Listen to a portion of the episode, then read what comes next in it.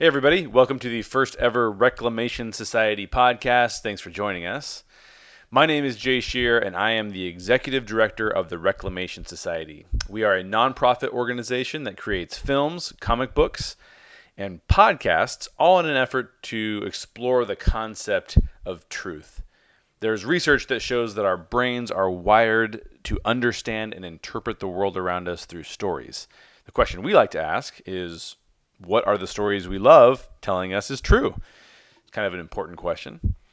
We love all kinds of stories, but are most compelled by geek stories. So, some of my personal favorites being Indiana Jones and Star Wars and Batman. We also love Walking Dead and all the other geek stuff out there. We're, we're fans of, of geek stories in general. Uh, before I jump into this specific uh, podcast, I just wanted to mention that we are supported by generous donors, and we'd love for you to support us as well. It's very easy to do that. Just go to www.reclamationsociety.org and click on the Give link. Any amount is greatly appreciated. And for a limited time, if you choose to support us, you can get commissioned art from my co founder, Nathan Sheck, who is an illustrator. Um, so make sure you check that out because his art is awesome and he's doing very cool stuff. And you get to ask for something um, that you want to see uh, drawn by him, and you get to get it in the mail. How cool is that? So thank you in advance for considering that, and thank you to those who are going to go through and donate. We really appreciate it. On today's podcast, we are talking about The Man of Steel. And yes, we are a little late to that party. That movie is from 2013. Um, but obviously, there's a lot going on in the DC world with Batman v Superman coming out this year. Um, the extended edition uh, is, or the Ultimate Edition, whatever they're calling it, is coming out soon. And these movies actually have quite a bit of depth to them if you dive in. Um, at least when the characters aren't crashing through buildings, there is a lot of depth to be explored. So we wanted to peel back the layers to determine what Zack Snyder is telling us is true about the Man of Steel world and what that means for us as viewers and how we interpret our world. Joining me on today's podcast is George Charaxon, who has a Master of Arts in Philosophy and Ethics and a Bachelor of Arts in Comparative Religions and serves as a professor of philosophy as well as being a lead pastor. Welcome to the Reclamation Society podcast, George. Thanks, Jake. Very, very nice to be here. Uh, we're glad to have you. So, I just have to say before we get into the questions that uh, I think the first half of this movie is fantastic. From a scale of one to 10, I mean, I don't know how you could start the movie off better than they do. I really love the first part. And then, I mean, there's so many things that Zack Snyder kind of gets right it's really good. And then all of a sudden the movie kind of dissolves into this sort of um, giant slugfest. But I think when we take a look at what the movie is trying to tell us, when it's trying to reveal truth through storytelling, things get really interesting, um, which sort of brings me to the first question. And that being, um, what does Man of Steel teach us or tell us about uh, spirituality? What is what is it trying to reveal as truth? And so I thought there was a couple key points here. Um, the biggest one being uh, the question of whether or not Superman is being portrayed as a type of Christ or a Christ-like figure, which is sort of like diving into the deep end. It seems to be so prevalent in this in this movie. So, George, do you want to share some thoughts about as you watched the movie how that kind of resonated, or some examples of where you thought they were trying to draw that comparison? Sure. I, I think and even a little bit of background, Snyder himself says that he wanted to include that and thought that he was being faithful to the the historical canonical uh, comic book series itself and that series that comic book series actually you, you may know this was written by two jews and the, there is a sense that he lives or these beings live in a monotheistic, a theistic universe, a created universe where there's a God, even though it doesn't explicit talk, explicitly talk about that God. And he makes his parents, Superman's parents or Clark's parents, are Protestants in the comic book. So you have this some of these religious parallels already within the tradition and it really it gets brought up in the film and you do see this sort of Christ-like. I wouldn't call it a type of Christ, but you see a Christ-like figure. He does things that have parallels to both the Old and New Testament figures, and particularly you see uh, him acting as a Christ figure uh, giving himself up, uh, sacrificing his life. You see certain poses. Um, you may recall him floating away from the spaceship, being in the sign of a cross, essentially. So there are a number of these parallels. I saw a lot of those too, even in the beginning where Lara, Jor-El's wife, Superman's mom, says he'll be an outcast, and then Jor-El sort of responds, "No, he'll be a god to them." In the Christian tradition, um, Christ uh, is God, so there's a parallel between those, between that kind of thought process. They talk about hope being a symbol for mankind, and then Jor-El even says, "Like I have held hope in my hands," referring to um, Superman. That's sort of an interesting comparison there. Tell me a little bit about what you thought about the difference between him being naturally born versus a lot of Krypton's um, current inhabitants, which are sort of harvested. Right. So there's that implication that Zod and the others are harvested, given certain gifts, and are born into specific roles. It doesn't really say in the movie that he lacks any free will or things like that, like he's like it's a deterministic kind of thing.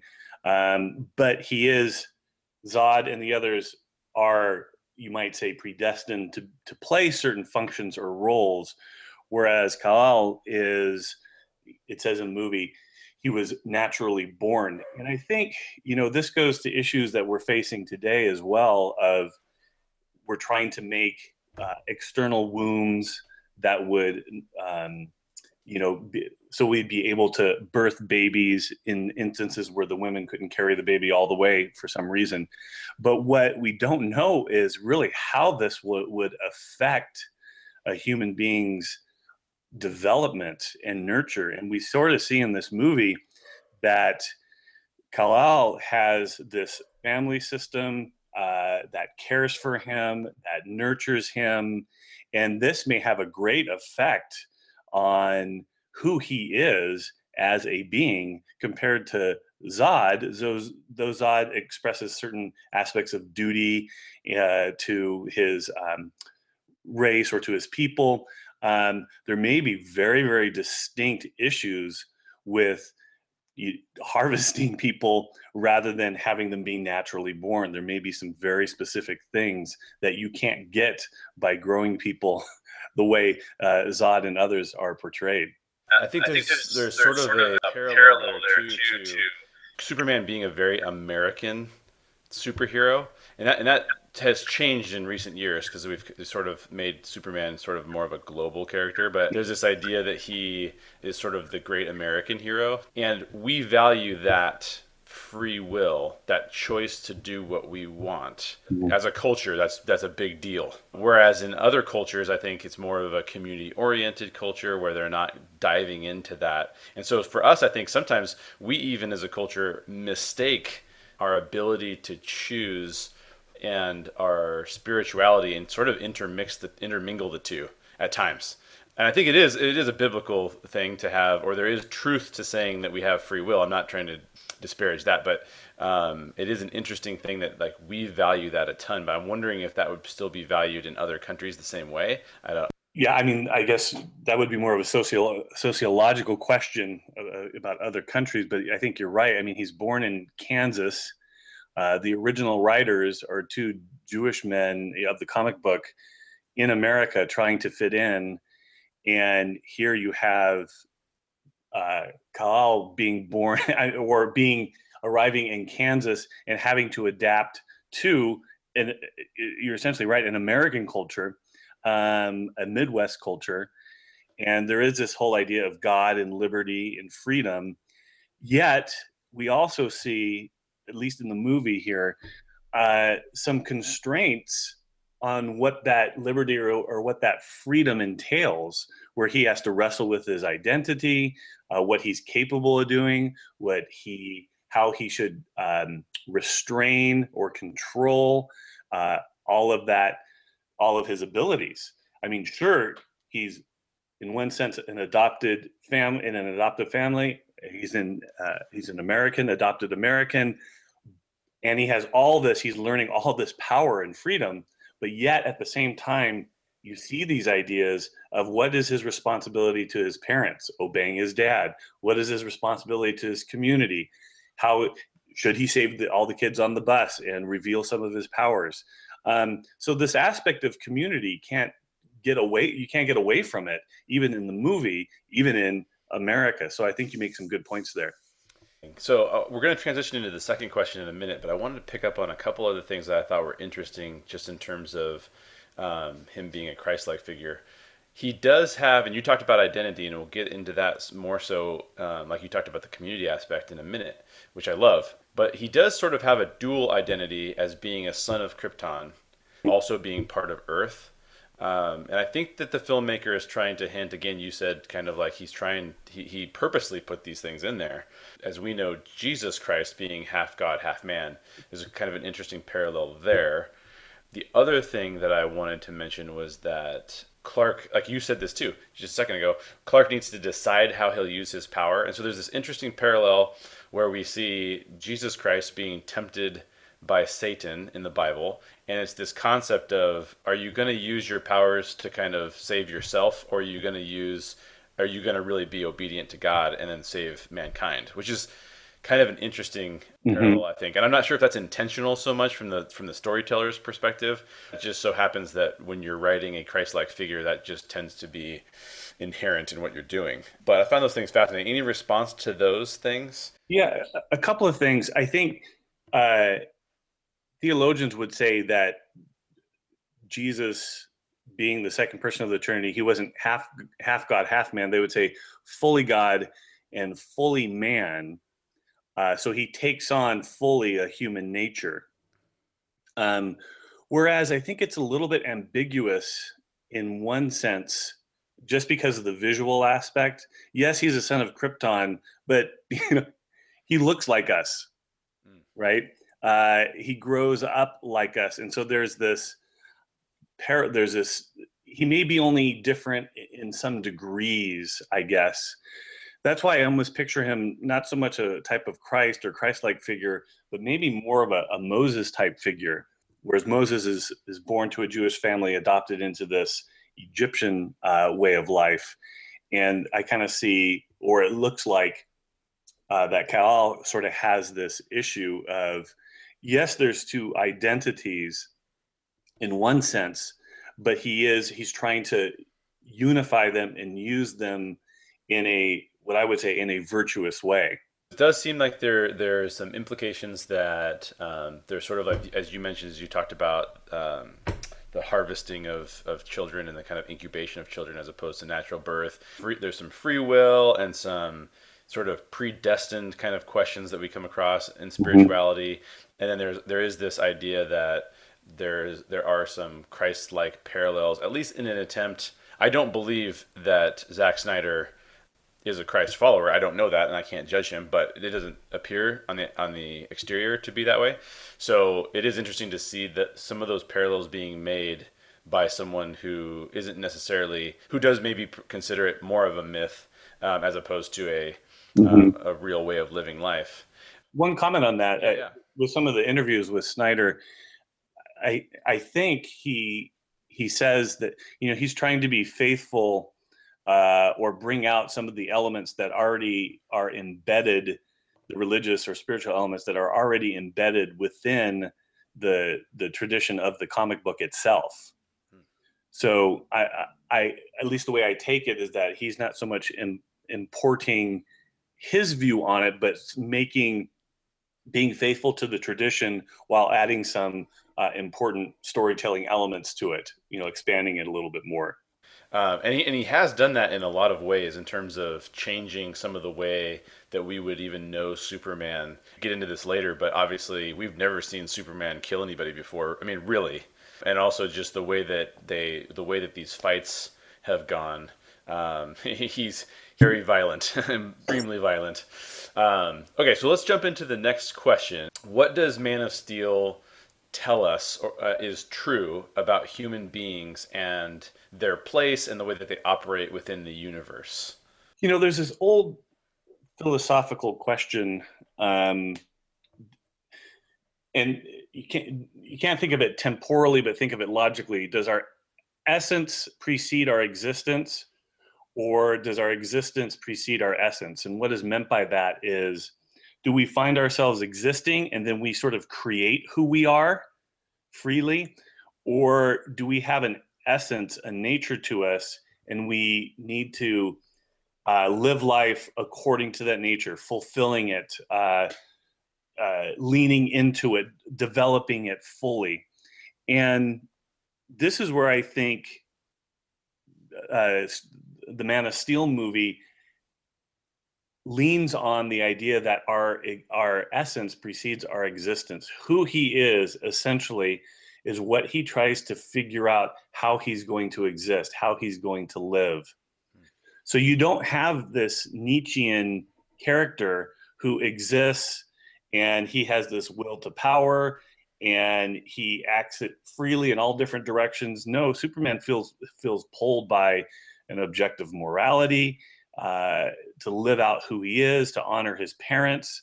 Um, so we we find ourselves still, even in the movie, just like the comic books, living in a moral universe, one that has perhaps a, a creator God in it.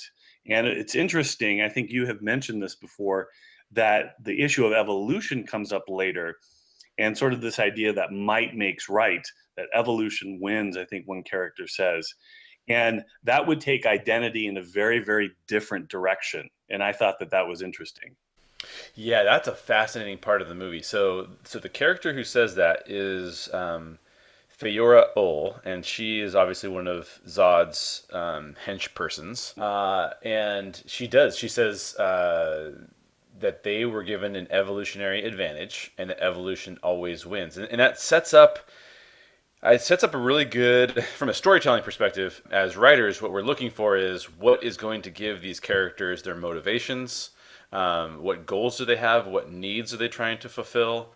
And for a character who has uh, they don't say this specifically about her but we know this about zod that he has been incubated and harvested to be a general and for a character to have a very look it's all just rudimentary um, science, and that means that there is no good or evil. It is survival of the fittest, the strongest must win. That's a very compelling um, value system for a character to operate under.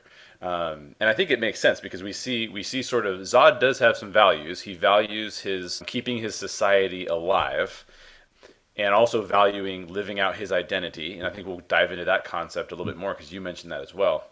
But um, this this concept that the we are all just uh, matter, and it doesn't matter if matter is created or destroyed so much as the strongest matter must win is a fascinating concept to put in front of people.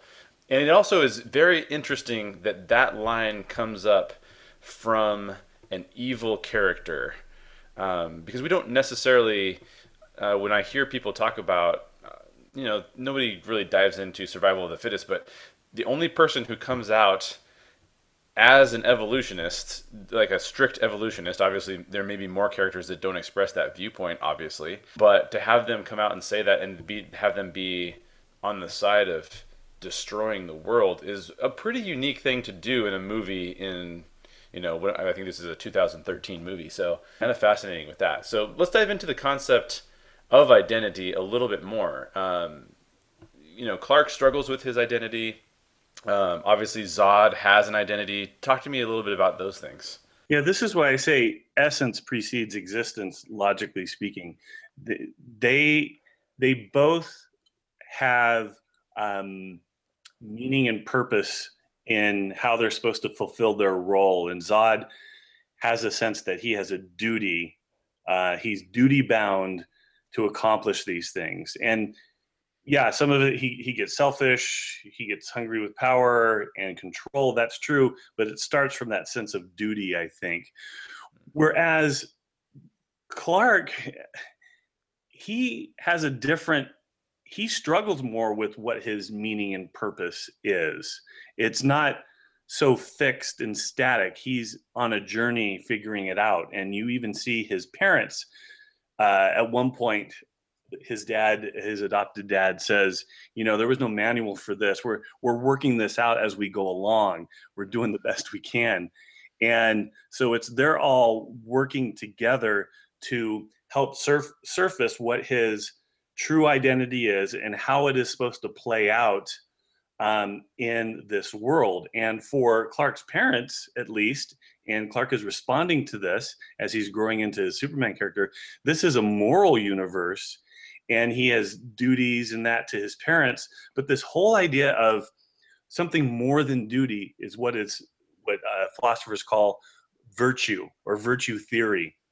That he needs to develop a set of virtues that constrain and um, help mold all of these powers that he has and that's I, I, I think that's layers. I, I don't think the the writers may not know any of this philosophically, but they are bringing it up, and uh, there's this issue of if he can grow in moral skill, he will be a better superhero. Does that make sense? And he yeah. and he learns that in part from his adopted father, uh, who tries to be an example to him, and I with his mother too, of course but we see that relationship with his father coming out a lot.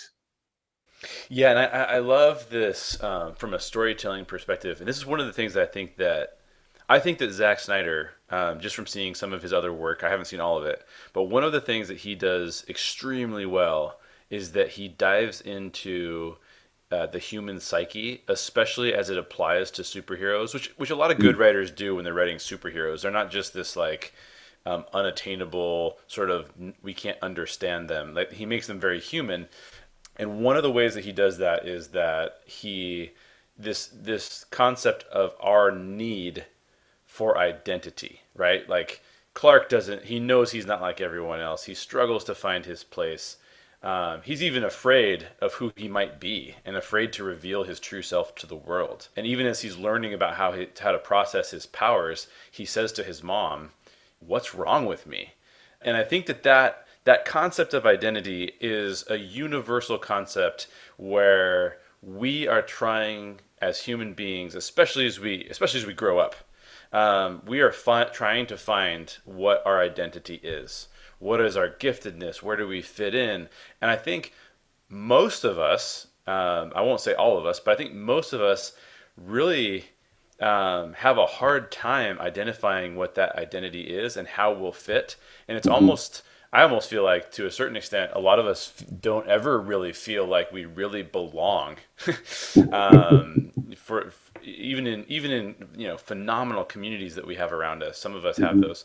It, it is it can be really hard because you you automatically have this sort of feeling mm-hmm. of even who I want to be, I can't seem to be that person all 100% of the time what is wrong with me? It's it's just such a natural human question. I love that that scene.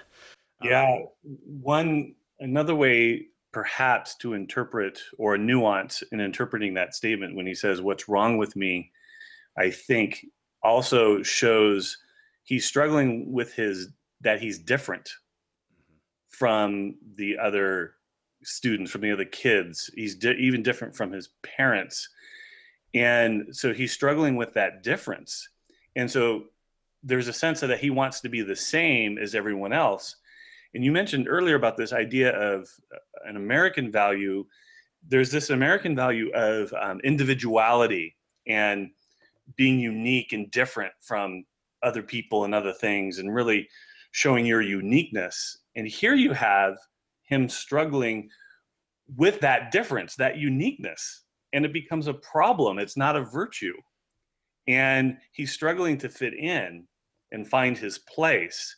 And that's something his parents are trying to help him to do is with his unique gifts, talents, abilities, how where does he fit into this world? And so I found that very, very interesting where we tend to in the West or in America focus on individuality and uniqueness and being different from other people. Uh, he was struggling with he wanted to be the same. You know, he didn't want to he didn't want to stand out, and I think that you're that's a natural thing because people make fun of that in some cases right. when they don't value what you have and they make fun of it or they fear it. Um, that's another issue to reflect on. I think uh, that comes from the movie. I think that there's a you've hit on this a couple times, and I think this is a really important um, aspect of the storytelling is that they are they have expressed different types of relationships and community. There's this aspect of the relationship between fathers and sons, very specifically, because while he does interact with um, both mothers, they spend more time on the son-father relationship. And so, so what is this relation? What is this movie and these storytellers? What are they telling us about the relationship between fathers and sons? I, I guess I could say I don't know their original intention, but what gets highlighted to me is the importance of how we develop in part comes from the models that we experience around us. Uh, on, on, the backstory with Zod, you know, I, he doesn't have parents. We don't, we don't, at least we don't see anything like that. He doesn't have family. Whereas you get this sense with Kal, with Clark, that he has this, even if it's adopted here on Earth, he has this sense of family. And this sense of family, especially the father, is there to be a model of virtue that he is to grow up into.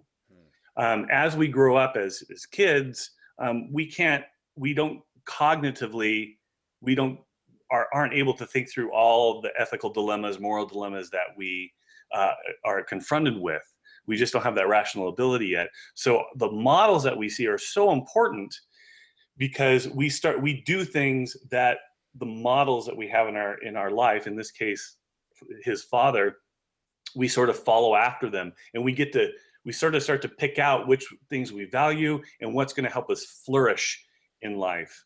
And we see this with Clark and his adopted dad. He is really picking up on uh, a certain type of character, a selflessness, um, someone who, though he's stoic at times, he really, really cares about his son. Uh, I think you have the actual phrase written down, but when they were driving, I think it is. Uh, there's a sense that you're not my, he says you're, you're not my father or something. He's like i am your father. And this says something about a, a, adoption and is and even in the judeo especially the christian tradition when you're adopted into a family like god adopts us into his family you're fully fle- you're full-fledged part of that family. And there's a value you're not a second class citizen in the family because you're adopted and that that's true in the in the christian worldview and that gets expressed here that because he's adopted, that doesn't mean he's a second class citizen, that he doesn't get the same kind of love. No, he does. And this is a great example for Clark. And I think how he starts to learn how do I apply this to others? And there's a concept in there that you touched on, which I think is um, is so good too, is that family isn't about biology so this is it's, it's not like you have to have your genetic father is the only one who can give you skill in how to live life. There's multiple people who can do that um, mm-hmm. in your life, and, and I think Jonathan Kent is more of a father to Clark than Jor-El is. Yeah. So uh, and even even Martha is certainly more of a mother. In that in that line you mentioned is so good because they, they sit, Clark says can I keep pretending I'm your son? And Jonathan's response is, "You are my son." There, there's so there's this even as Clark struggles through his own identity as what does it mean to be a son. I, I love the fact that the the storytellers have, have said that family really isn't about biology. That's a, that's a cool concept that I really like. So let's jump into um, this is probably something that exists in most superhero uh, stories, but the importance of selflessness and sacrifice. What do you see the the storytellers giving us in that uh, regard? Yeah, the, again, this goes and this comes out a little bit of out of my um, my philosophy background. You can think of ethics in three, at least objective ethics, in three ways. There's um, like they would call it teleological ethics, but it's what's called utilitarianism that you should always seek to do the greatest good for the greatest amount of people. Whereas deontological ethics talks about our, our duties, right? And each of those focus on actions. Whereas virtue ethics and virtue theory focuses more on developing qualities within persons, families, communities that will help people flourish. And in utilitarianism, one of the problems with it is when you're seeking to do the greatest good for the greatest amount of people, a lot of times what can happen is that individual people become a means to an end. In other words, they can be dispensed with for this greater good. And uh, Superman takes on a, even though there's some of those elements there, he gets this idea is modeled to him of sacrifice and selflessness. Uh, certainly from uh, Jor-El, that is part of his backstory. Um, but he gets it from his father too. You may remember his father goes back when the tornadoes are happening, goes back to rescue the dog, and Clark wants to go help him. He knows he can go help him, but the the, fa- John, the father says puts his arm out and says no. He's willing to sacrifice himself for the benefit of his son, his wife, and the rest of the community. And so Clark learns some of that selflessness, or it's modeled for him, even sacrifice by his father again. And we see that relationship coming up. That's a fantastic scene, too. Okay, so I have, have this interesting question for you. We always expect our heroes to be selfless and self-sacrificing. I think that's sort of an expectation. Like that's what separates a hero, particularly from a villain, who's sort of selfish and um, sacrifices other people for their own benefit. But I would, I, I could make an argument that despite that, and I think the movie could make this argument too. But despite that, we don't experience people being selfless and self-sacrificing often. Um, it seems that human beings sort of have more of an inherent desire to be selfish. Now, what do you think about that? Respond to that kind of statement. Well, it, it, you're asking me a personal question in one sense. I think people would answer that differently depending on their worldview. Um, but from a Jewish or specifically a Christian worldview, you're right. We think that there's something deeply flawed within human beings, and we have a bent towards self preservation and selfishness um, rather than selflessness and love of the other. And so we we have to battle that. And on the Christian view, we need we believe that we need God's help in order to overcome that. That we can't do it on our own. In the movie, you have Superman being uh, working towards this idea of sacrifice and being selfless. Um, I find it interesting that he goes to other people for advice and wisdom, but it all must come from within himself. And it, that sort of portrays him as a person who is basically good. Hmm. And he has to just bring out that goodness in him. And I would say that that, that is a, a bit of a distinction between that and, let's say, a Christian worldview. Yeah, and I, actually, I'm glad you brought that up because I don't even have that in my notes at all. But it is a common element of storytelling in that, as in, in sophisticated storytelling, usually has heroes that while they make good choices, are inherently flawed in some way. A more well rounded character is going to have times when, and I won't even call it right or wrong or good or bad, but they, they act in uh, a selfless way or a selfish way, depending on the scenario. And, and we tend to think, okay, well, the good characters, those who we ascribe being good to, operate uh, more in a selfless way and less in a selfish way. Uh, but a well-rounded character tends to have both aspects of that, and I think um, that may be one of the things. And, and, we're getting a little ahead. I'm getting a little ahead of myself here when I say that may be one of the things that, as you talk about Clark, he he he doesn't really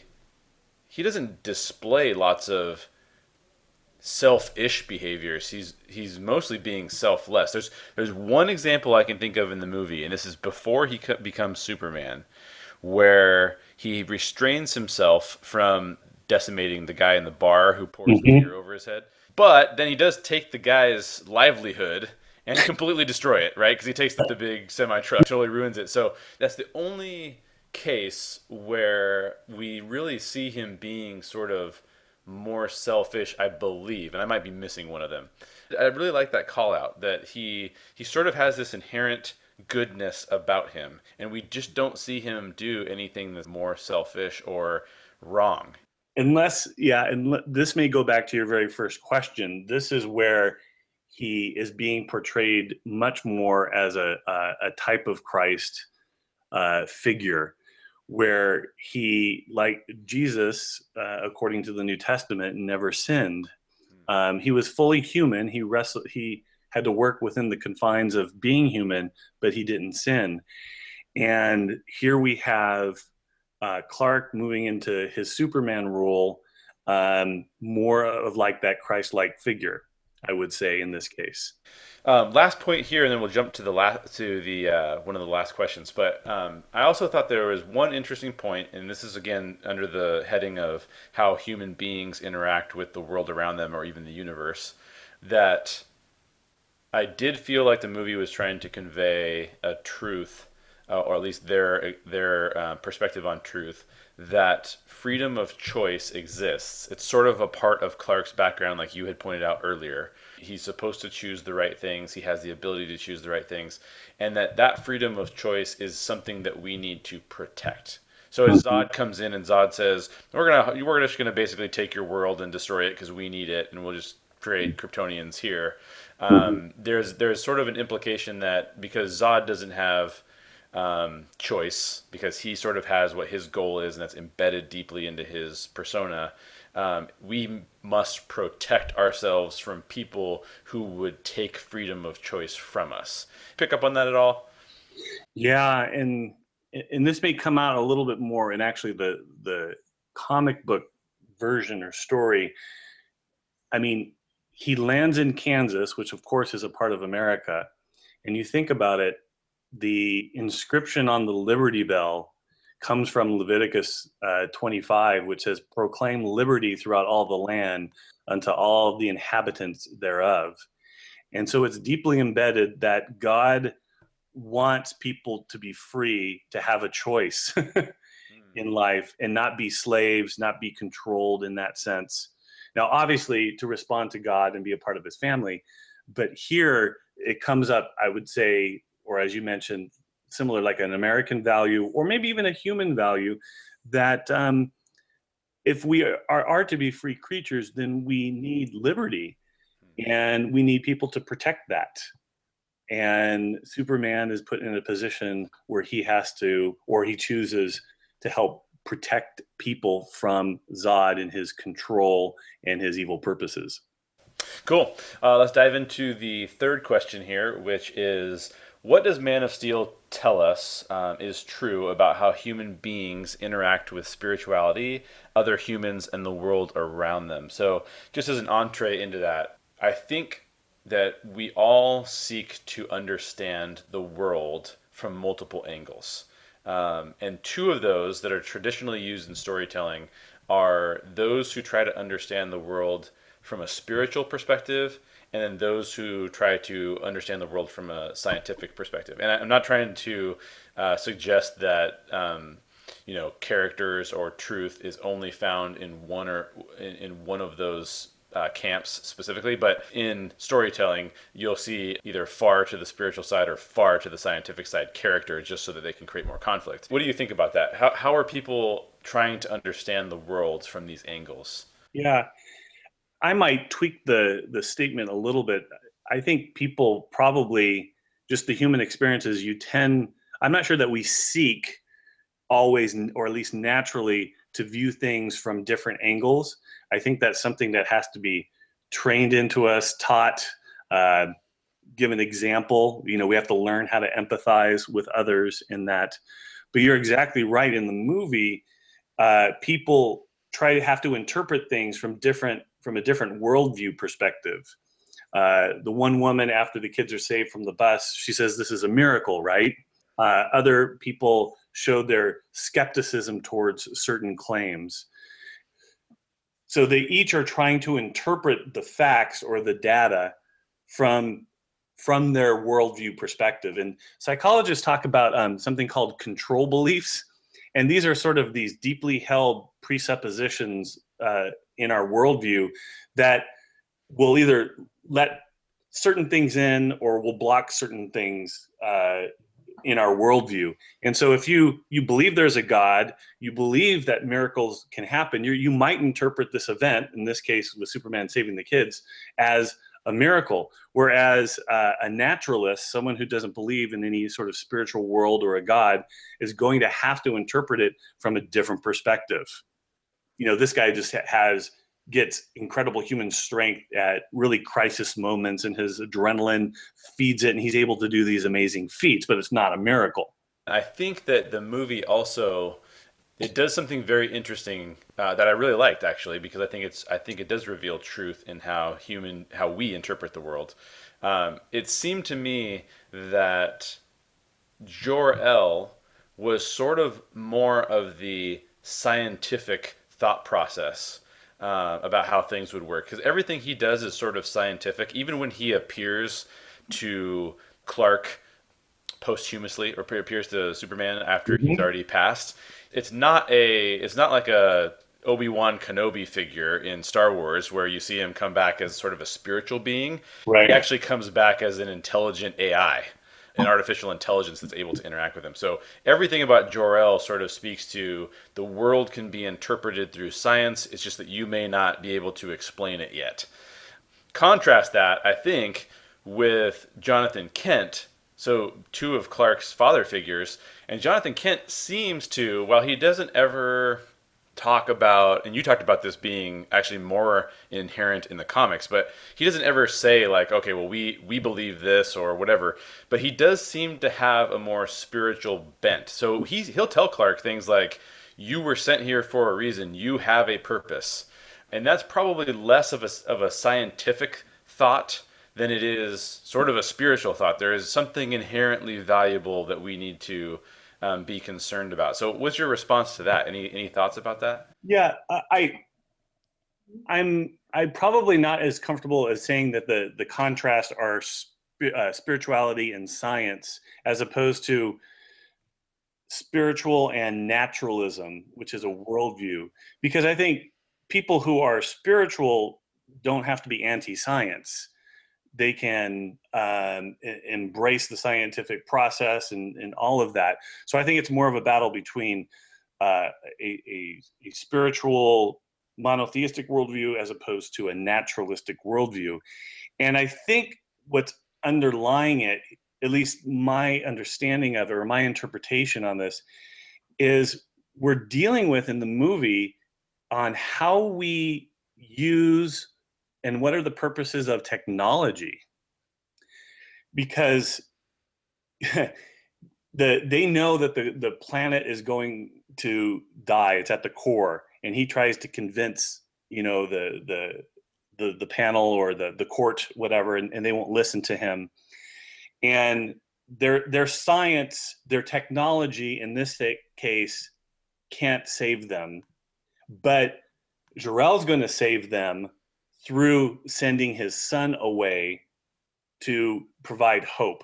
And and once again, you're right. When he comes back, Jor-El, he's still trying to save everyone and everything through technology, whereas Superman is doesn't. That's not his first bent. He he does it with his body.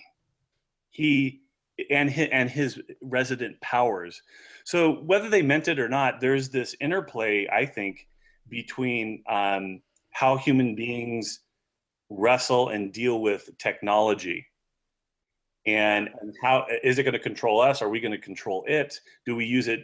Is it inherently neutral and um, or will technology shape us in certain directions and make us more immoral or more moral or can we shape it along the way? So i think there's that underlying story going on there as well.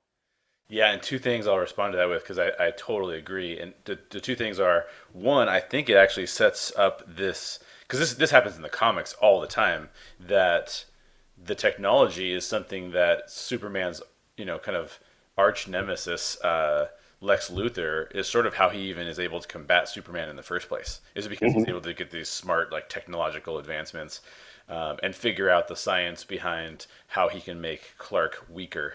Um, mm-hmm. So yeah, that's a really good point. The other point that I really loved is this because there's a lot of rhetoric today that would tell you, and I might be answering, um, I might be relaying some of what I believe to be true as opposed to what I think the movie's telling us. But there is a lot of rhetoric today about the there's the, this creation of this um, what I believe to be a false dichotomy between science and spirituality. You can either have one or the other. And you and you reference that, and you said, well, I wouldn't put it that way. It's really more of, and I think that that's a really accurate sort of uh, wise way of viewing that conversation as opposed to getting into the well what's real? Is it science or is it spirituality? Uh, the trademark example is what are people talking about on facebook? You know right. they, don't have full perspectives. They just throw out whatever they heard on the latest news report. And I, so i think that that's very true and i'm really glad that you brought that up. Well i think on the spirituality thing it doesn't come out in the movie as much as it does in the comic in the comics. Hmm. when in the movie where Clark, uh, where Superman, he goes and solicits the the priest. You re- may remember in the church. Um, the priest gives a really weak answer, on my view. Spirituality is kind of mocked there a little bit, I would say, in the in the movie. But you actually see Superman think of religion and God differently. I, I have this one quote where Superman in one of the comics, uh, Action Comic number eight, eight 849 superman actually thinks this thought. He said i would ra- uh, he said i would really rather not turn this issue this thing into a me versus god thing. He says i don't like those odds.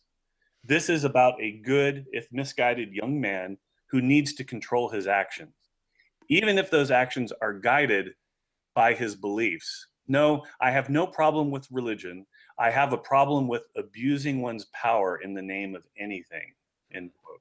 Hmm. And so there's this sense that Superman thinks he lives in a monotheistic universe.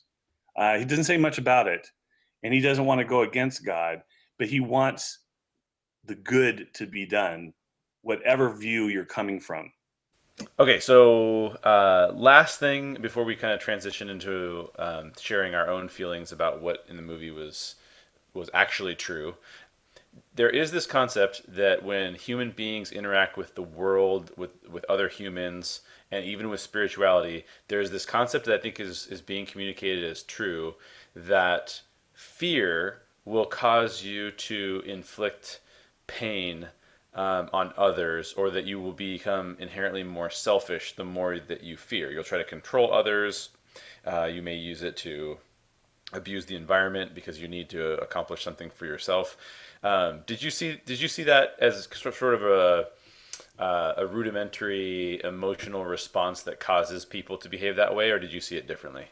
I guess the way I understand um, fear, and I, I think the movie can bring this out. There's this issue of courage, and having courage is is one's ability to have the appropriate or, or best response in light of fear. So, and Superman displays that in that there's always two vices to every virtue. And if the virtue is courage, you, if you uh, let fear control you, you're, then you're going to be cowardly, perhaps. Where Superman either errs or pushes in a certain direction is does he ever become the uh, foolhardy, and that's the other vice in in opposition to courage. And it seems like with all of his power, he starts to realize that he can almost take on any situation in that.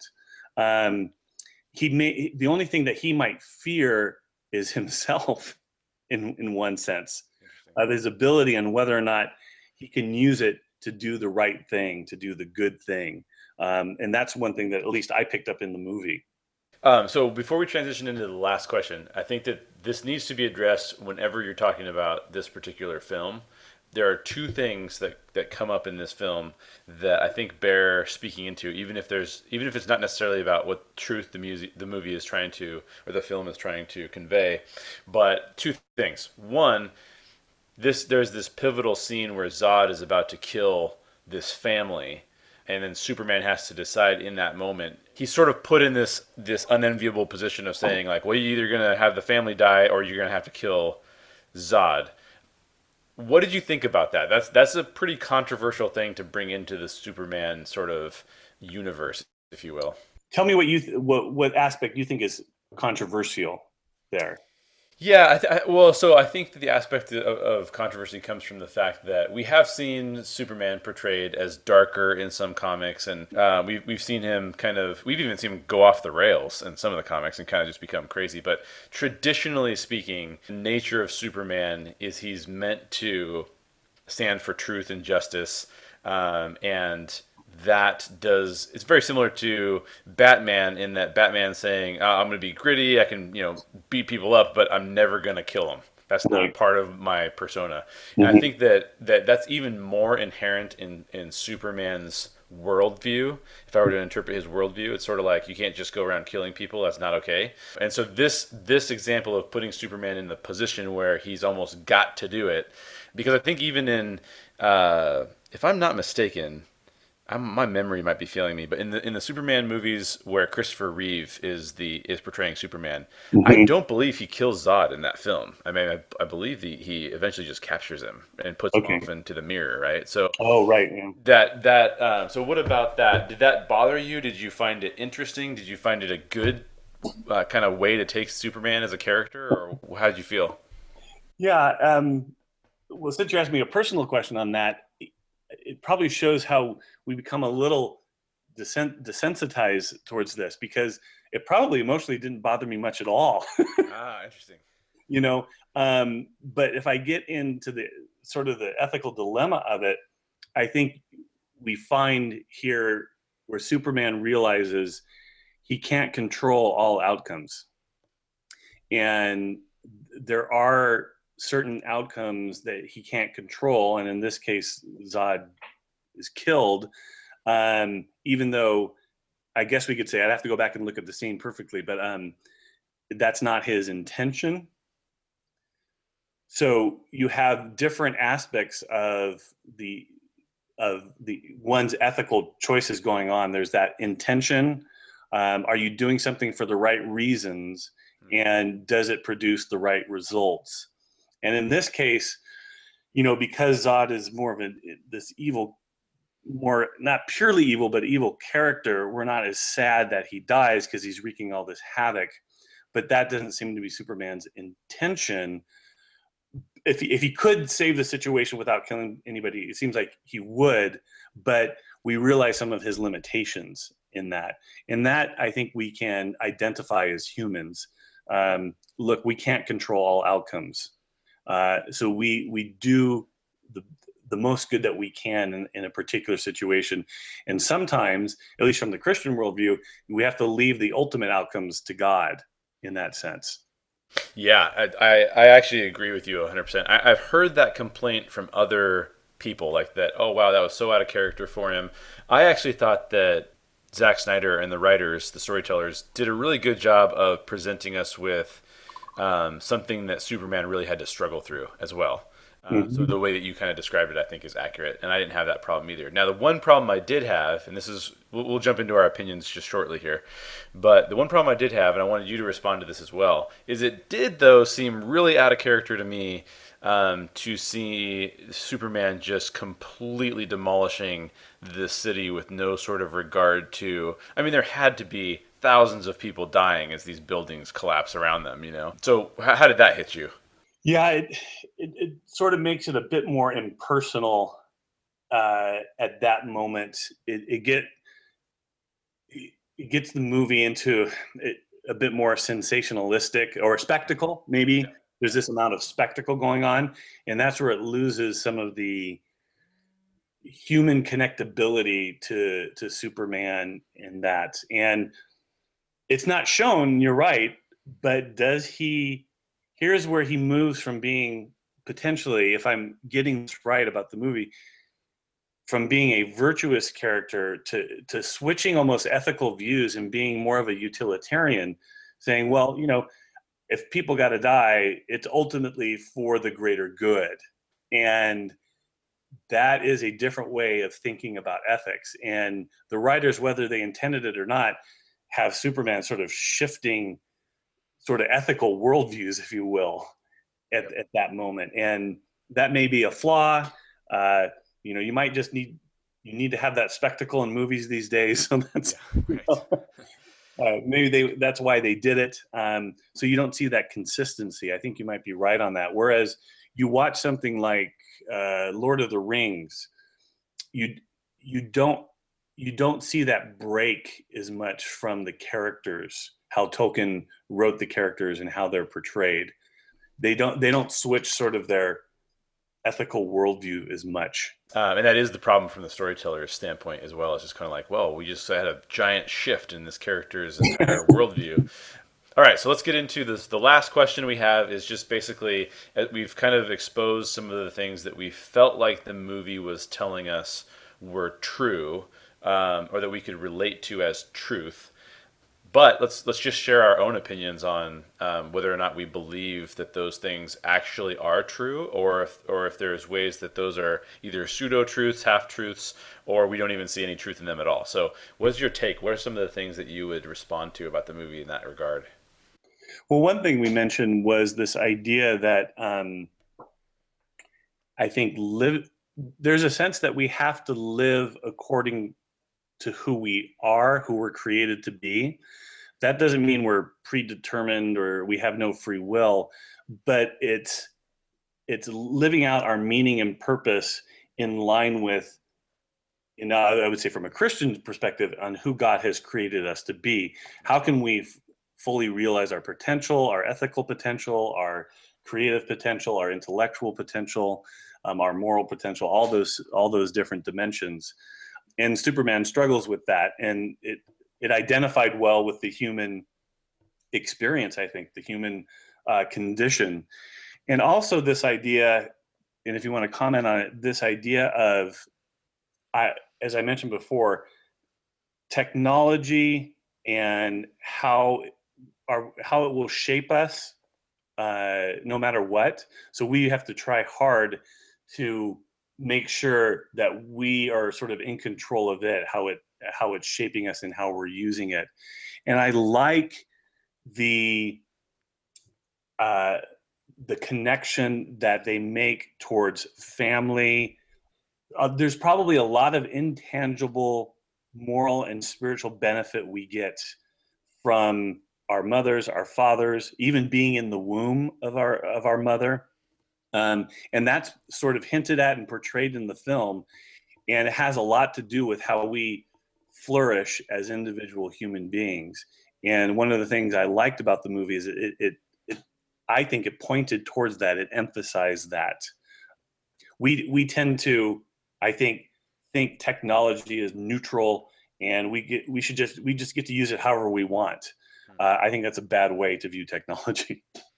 Yeah, I'm glad you brought that up because I actually didn't even it didn't even occur to me that that was some of the truth that the movie was trying to convey because um, because I do think that that is a good thing to be careful of and cautious of, and I also would would would agree with you that I think the movie does the movie's strengths are in how it handles I think both Clark's uh, struggle for identity and his relationship to the community around him. I think that those are really strong points where the film really nails a lot of truth, uh, at least at least from my perspective. So I, I really love that part of it.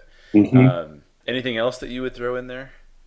I, I still what I liked about the film also is it portrayed that that we live in a moral universe that there is some there is objective morality and then you mentioned this later on in the film evolution is brought up and it's brought up more on the on the evil side of things right? Evolution always wins. Well what does what does that mean? That that would make for a very chaotic uh meaningless there's no purpose no ultimate value in the universe. And that would be a very very different universe. And if the, the that one woman that one character if she and and zod are think the universe is like that well that's chaotic and and terrible. Right. Whereas most of the film tries to portray that we live in this universe that has objective morality this whole idea of hope putting faith in people that is trust into people. Uh, all of that i think is, is a positive strength within the film. Absolutely. Yeah i'm glad you mentioned the hope as well because i think that i think that the movie does hit upon the truth that we do need hope and, and they also talk about clark as being somebody who could save our world and i do think that we need salvation. The question I have to ask after that, though, is mm. what do we need salvation from? Yeah. And what do we need to put our hope in? And I don't think uh, this is kind of interesting, but if I, I don't think that the film does an adequate job of going beyond our immediate need for hope uh, in terms of our comfort while we're on Earth. Mm. Um, I mean, it, it, I don't. It doesn't convey any sort of truth about what happens to you after you die. Um, the only character we see posthumously is Jor El, and he's just an artificial intelligence. So uh, I, I don't know that if if the, the filmmakers might say, well, the best we can do is leave a legacy. That might be, and and there's a part of that that's definitely true. But I would say if our hope ends, or, or, or even our, our trust in salvation ends at protecting only our comfort while we're on earth, um, then I think that there's something there for me personally that I go, okay, well, that doesn't le- really leave me with much hope because I just have to try and live out my days as nicely as I can until I die, and then that's it. And I think that so for me personally, I would say as I look at this movie and I analyze the truth in it, it leaves me really wanting more than what I'm given, um, and that mm-hmm. causes me to go, well, what truth exists beyond what it's trying to communicate to me? And obviously, I'm a Christ follower, so I'm going to say always that my hope lies in Jesus Christ. But um, I think the movie kind of just leaves us hanging to a certain degree there. Yeah, there, that betrays its, I think, naturalistic framework. Jor-El is trying to save his people by e- extending its species, you know, and uh, that Superman will live, um, you know, on another planet. And I, I think on Superman is their hope against Zod in this particular situation. If I, I may be missing something, but there's not a lot of other things that are dealt with that we need rescuing from, as you mentioned. I, I think, and this is where it differs a little bit from the comic strip, and uh, it's only one movie, and you can't do everything. Uh, I remember one of the comic strips, Superman. Uh, there's this one where this guy flies with Superman, and he goes, he's carrying him, and the guy says, "Oh, my heart! Oh, my soul!" And then Superman responds this way. He says, I, I checked your heart with my x ray vision, uh, Kurt, and it's fine, but your soul is none of my business. And so there's this sense, there's a sense that Superman gets that he has a purpose on earth, and a lot of that has to do with saving people's physical lives, but their souls are left to God, left to someone else hmm. to take care of, you know. And so that's that at least is hinted at in the comic strip, even though it's not in the actual movie itself. Right, and that does seem to. I like that truth because that truth gets at look, I can only explain Superman as a concept, as a construct, um, and as a storytelling mechanism can only explain so much. Sure. So you're gonna have to not you're gonna have to go beyond this movie if you want to get a full picture of truth that exists. Mm-hmm. Um, and you may have to define that for yourself and wrestle through a lot of things. Um, but we're not going to be able to tell you that. I think that's that's actually a really cool response from him in that in that context. Mm-hmm. Yeah. Um, anything else that you wanted to uh, point out? Um, I I do like this idea you brought you brought it up uh, about struggling with. You brought it up a couple of times of struggling with one's identity um, when he said, What's wrong with me? Hmm. Uh, and just the human struggle of how, of fitting in, not fitting in, and what contribution am I going to make? Those are a lot of good things. Uh, I, I wonder how often do we today take the time to reflect on those things? We certainly feel them, mm-hmm. and we're big on expressing or having those feelings or posting those feelings. But how good do we do at wrestling with them with ourselves, talking to ourselves, our soul, and with trusted others? And do we have wise persons in our community that can help us wrestle with those things wisely uh, and help us to flourish in the midst of that? Um, and that could be, in this case, it could be our father, our mother, and that's strong in this film, his relationship with those. Um, but he slowly moves to a sense where he can't trust human beings, and, but he is going to put a trust and a hope in humanity. And that's where I think it goes off the rails a little bit. Whereas I kind of think that humanity as a whole kind of stinks. right. You know, but I'm I'm called to love individuals and listen to their story and be as wise as I can to know what God is doing with their life and to help them to flourish. So where he kind of punts to loving humanity, I think we're called to love the human being uh, who that's human, created in, God, in God's image, and we need these communities of people that will help us wrestle through these issues and to help us flourish with God. So, just some nuances. I I think the movie helps us if we're willing to. It helps us to think about and wrestle with. Uh, and, and, with that, um, I will because uh, I think that was a very uh, almost poetic way of putting it. So um, we'll go ahead and close out the podcast. Thank you, George, um, for joining me. Oh, my honor. Yeah, it was great to have you. Fascinating feedback. I love the fact that um, we can invite in a, a, philosophical type of background into this discussion. Uh, it's so it's so interesting to get different perspectives and different um, people who have diff- who have wisdom in different categories to be able yeah. to speak in. Um, and so I really appreciate you being able to do this and taking the time to do it. Um, yeah, so that's it. That's it for the first Reclamation Society podcast. Thank you, Jay. Appreciate it. Yeah, thank you. Really quick before we go, I wanted to mention a few things. Um, first, the Reclamation Society will be releasing a Star Wars fan film soon. We're super excited about it, and we'd love for uh, you to watch it. So, it's a film that explores the concept of verbal abuse and bullying and the impact that those things have on our communities. Uh, in this case, it's actually about two sisters. If you're interested in that, be sure to subscribe to our email updates. You can do so at www.reclamationsociety.org. Uh, secondly, uh, please be sure to add your thoughts and any feedback you have on this podcast. Do that either in the comments below or head over to our Facebook page and you can comment there. We love discussions about geek stuff and truth and the intersection of those two things, and we would be glad to hear your opinion.